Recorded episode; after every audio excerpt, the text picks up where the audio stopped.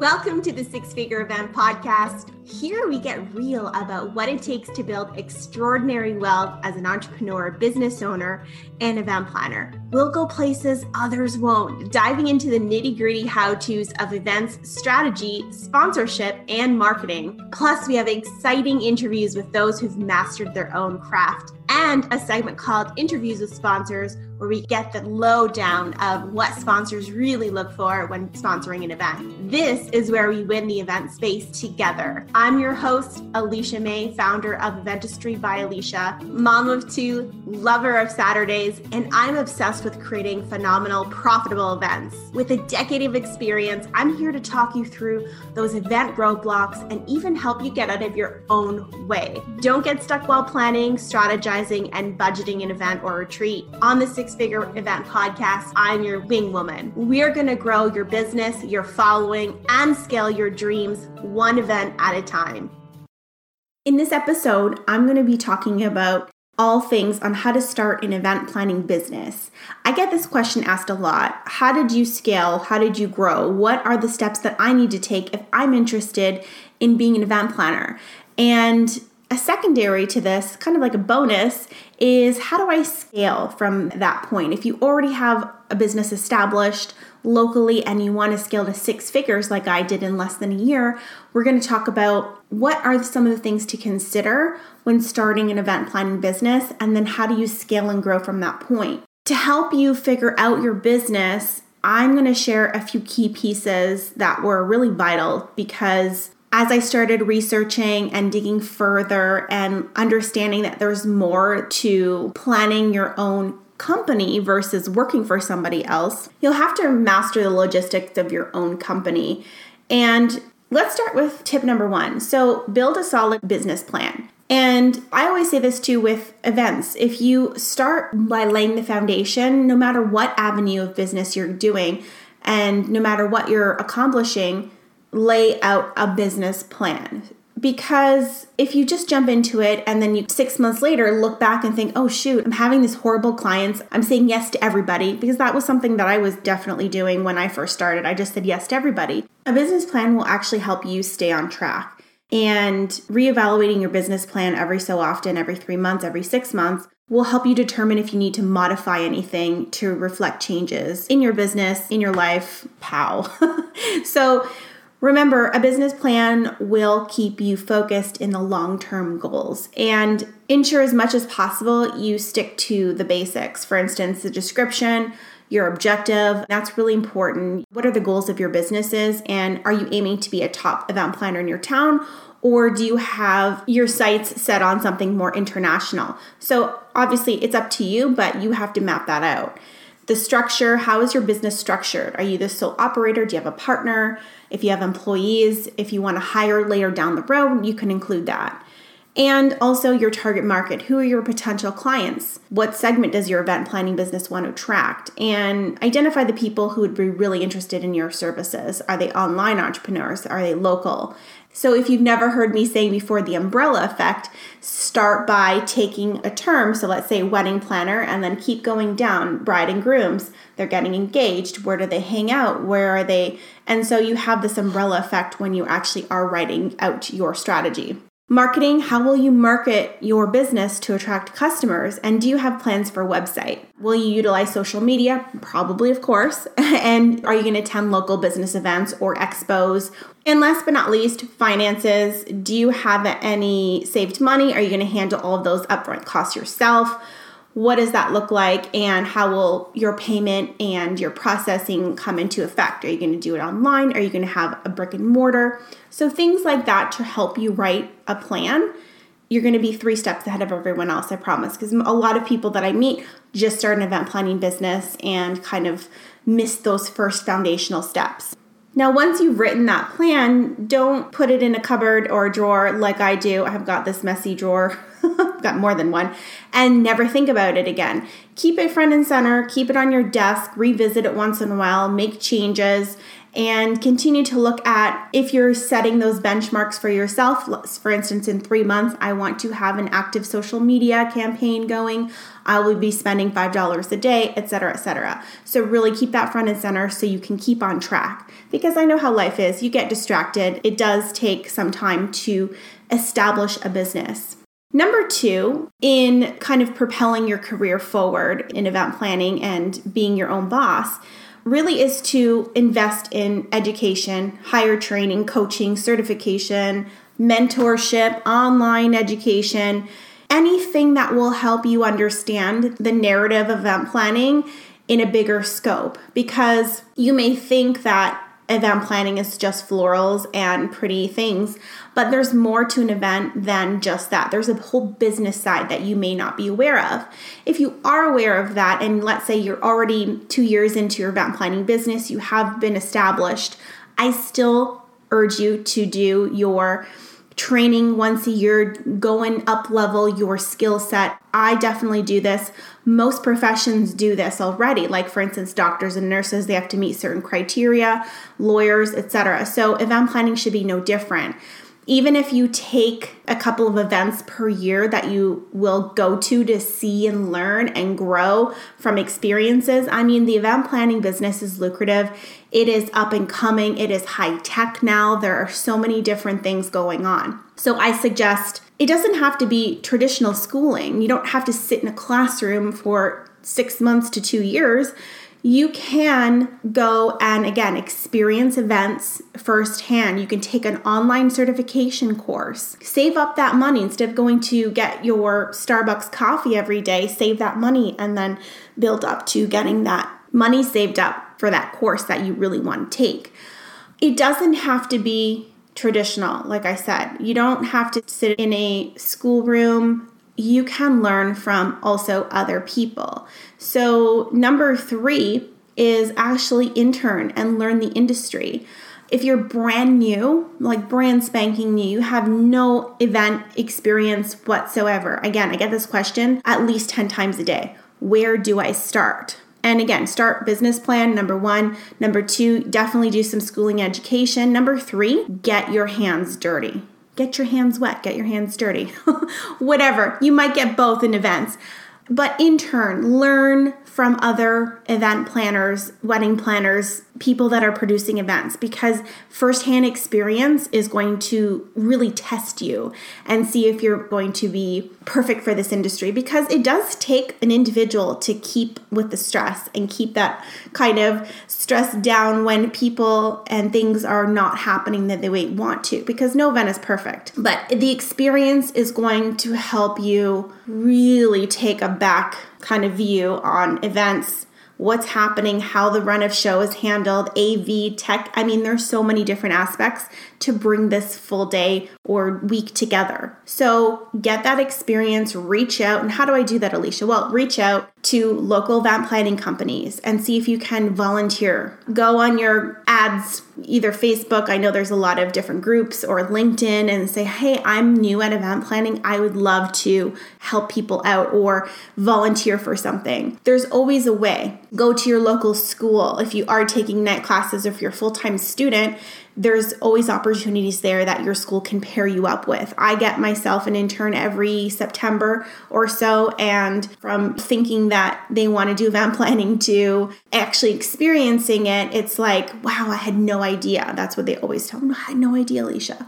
So remember, there's always a way, and you just have to really search for those opportunities. Number three, learn to network. So, very important if you are starting a local brick and mortar business, online business, if you're becoming a wedding planner, if you already are a wedding planner, learning to network, learning to establish great relationships with vendors, with potential sponsors, any of those important relationships that will help you and your business run smoother. I highly encourage it. For instance, I've got a few vendors around locally that I love to work with, and I've established a great rapport with them so that if I am hosting a local event, I go to them and I say, I have an event coming up, and they give me that secret handshake price point And they will serve me first before anybody else because they know that I have repeat business for them. I will refer them and I will basically have their back. So, networking is so, so important. And understanding that you are going to need those people and those tools and resources to help you make your event planning business to the next level. Because if you have a terrible vendor that doesn't follow through with you, trust me, the whole day is going to be ruined, for lack of better words. Let's pretend you have a catering company you've never worked with and they don't show up on time and they bring cold food. Imagine the kind of chaos going to happen after that. So remember, learn to network, get your vendors, do even a research hire somebody to do a research in your area as to who the vendors are, florals, invitations, stationery, photographers, videographers, and introduce yourself do a kind of like a checklist. I'm going to pick three vendors from each category and I'm going to go and meet them personally. So we have that rapport. Face to face rapport is so important. Once I get that, it's unstoppable. In an email, it's a little different because you don't have that face to face human interaction that basically establishes your trust. And the next point I want to make, number four, is capturing clients. How do I get clients? Where do I start? Marketing really for success because a lot of people do fall short on this. And I really want to take some time to understand how to get clients when you're just starting out or how to continue getting clients even if you're already established. So, again, in your business plan, you may have done a SWOT analysis. And if you don't know what a SWOT analysis is, it's strengths, weaknesses, opportunities, and threats.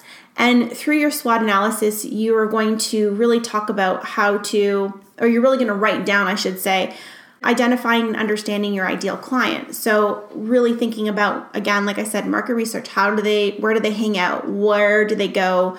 Figuring out how to get your company in front of potential clients. So, is that through a digital marketing campaign? Is it face to face? So, here's a little golden nugget you're going to focus on selling the solution and not the product. Because when you have a solution for somebody that says, I'm so busy, I can't do events, and I'm not sure if you're the right person for me, when you actually answer their questions before they actually present those questions to you, in your copy. So, for instance, in your marketing materials, your social media campaigns, your website, face to face, elevator pitch, they're going to say, wow, she's already in my head. And I've done that with a lot of my clients where I've set my copy and set up my copy in a way that they're like, yes, yes, yes. I've already nurtured them through my website, my email campaigns, and now they're already almost at that yes point. The next step is definitely to get them on a phone call and obviously having them to hire me or to hire the company. Where do I find those clients? Is probably your next question. Well, Alecia, I don't have clients. I don't know where to find them. Finding clients will be easy once you understand what you need to do to prepare yourself. If you're brand new and you have no website, no social media, nothing online in an online scope, then you're going to have to look outward to your community, your family, your friends, your word of mouth so that's number one. If you do have a website and you have started somewhat your business plan and you're just ruffling through the first steps, I highly suggest, especially if you're local, if you're in a local market, I highly suggest going to an SEO expert to place your Google standings because let's face it, when somebody's trying to search for you, they're going to be searching on Google wedding planner Los Angeles or wedding planner Houston, Texas. So, SEO is very important. And through one of my clients, she started from scratch. So, she signed up for my event planning coaching package. And she said, I want to be an event planner. I've taken my certification. And so, we went through the steps. We created her business plan, we researched her target market, her competitors, and we set up her website, very simple on Squarespace website we hired somebody to do SEO, and a couple of months later, she was ranking on first page and she started to get hits and phone calls. And so, SEO is so, so important for localized businesses. If you have an online business like me, then you will have to go to the social media and the social media. Listen to me, it's the social media. You'll have to go online. So, LinkedIn, Facebook, Instagram, all of those things to really establish yourself. So it's a very different mindset because you're going to be selling yourself online on social media, whereas local is a little bit different. You're going to take a different approach. I've owned three brick and mortar businesses, and I know what it's like to be starting from nowhere and establishing yourself as an industry leader in three different industries, mind you. If you didn't know, I had a dance studio, I had a daycare, and I also had another business. So, getting your company in front of potential clients, no matter what avenue you take, is critical. So, another little bonus tip that I have if you don't have a portfolio, you don't have any photos or experience, what do I do? And you can start somewhere. And like Marie Forleo says, it's everything is figure outable, right? So even if you have no pictures, nothing, go volunteer at a fair and put those fair pictures up. Obviously, ask them, is it okay if I include this in my portfolio? There are tons of events happening literally every day. So you will find something and then start putting those small events up on your website as experience. Just to recap on everything I've just said, the most important part in any of this stuff, and no matter what, you set up, you have SEO expert, you've hired all the great people, you have this amazing photo shoot, you set up your website. The most important and critical aspect of all of this is really human relationships. And I say human relationships because I don't mean emailing, but face to face strategic partnerships, vendors, getting out there in local events, being friendly and professional. There are so many times where I've met hospitality staff from a hotel or from another vendor that are not friendly people and they don't treat you with integrity. So, that to me is probably the most important part of it all is maintaining your professionalism throughout all this because if you go out on social media and start bad mouthing another company for whatever reason, you're not going to get ahead. And not all things are going to be obviously kosher, but in my experience, that human connection is going to go beyond. So, landing your first client, being attentive to their needs, listening, because I don't talk about myself unless they ask me, So tell me more about you because I want to listen with integrity and I want to listen with respect to my clients and to people that are inquiring about my service and to anyone that sends me an email or a DM or a PM or whatever. So remember that this connection part, even if you are getting a certification somewhere, maybe your teacher knows somebody. And so treating her with respect, I mean, it sounds elementary, it really does, but there has been more than one time that this industry sometimes is a very fickle one. Last but not least, develop your essential business skills. So let's say you don't have skills in computer, you're like, Alecia, I can't even open my email. Then learn to do it. If there's something that I don't know how to do, I either learn to do it or I hire somebody. And if you're not in a position to hire somebody, then you're to have to Google that shit. Go online, develop your business skills, figure out what the best payment processor is, do some research. Think about your work ethic and your communication, your composure, interpersonal skills, negotiation skills. Negotiation is one of the biggest things that you need to learn how to get what you want, especially when you're finagling with a vendor or a hotel venue. So remember, all these things come into effect when you are planning your first event. So, if this is something you want to jump into and you're like, yes, I'm ready, or oh my gosh, this sounds like a lot of work, then definitely shoot me a message. Go on Instagram at Eventistry by Alecia and talk to me about what your biggest challenges are because I really want to hear from you.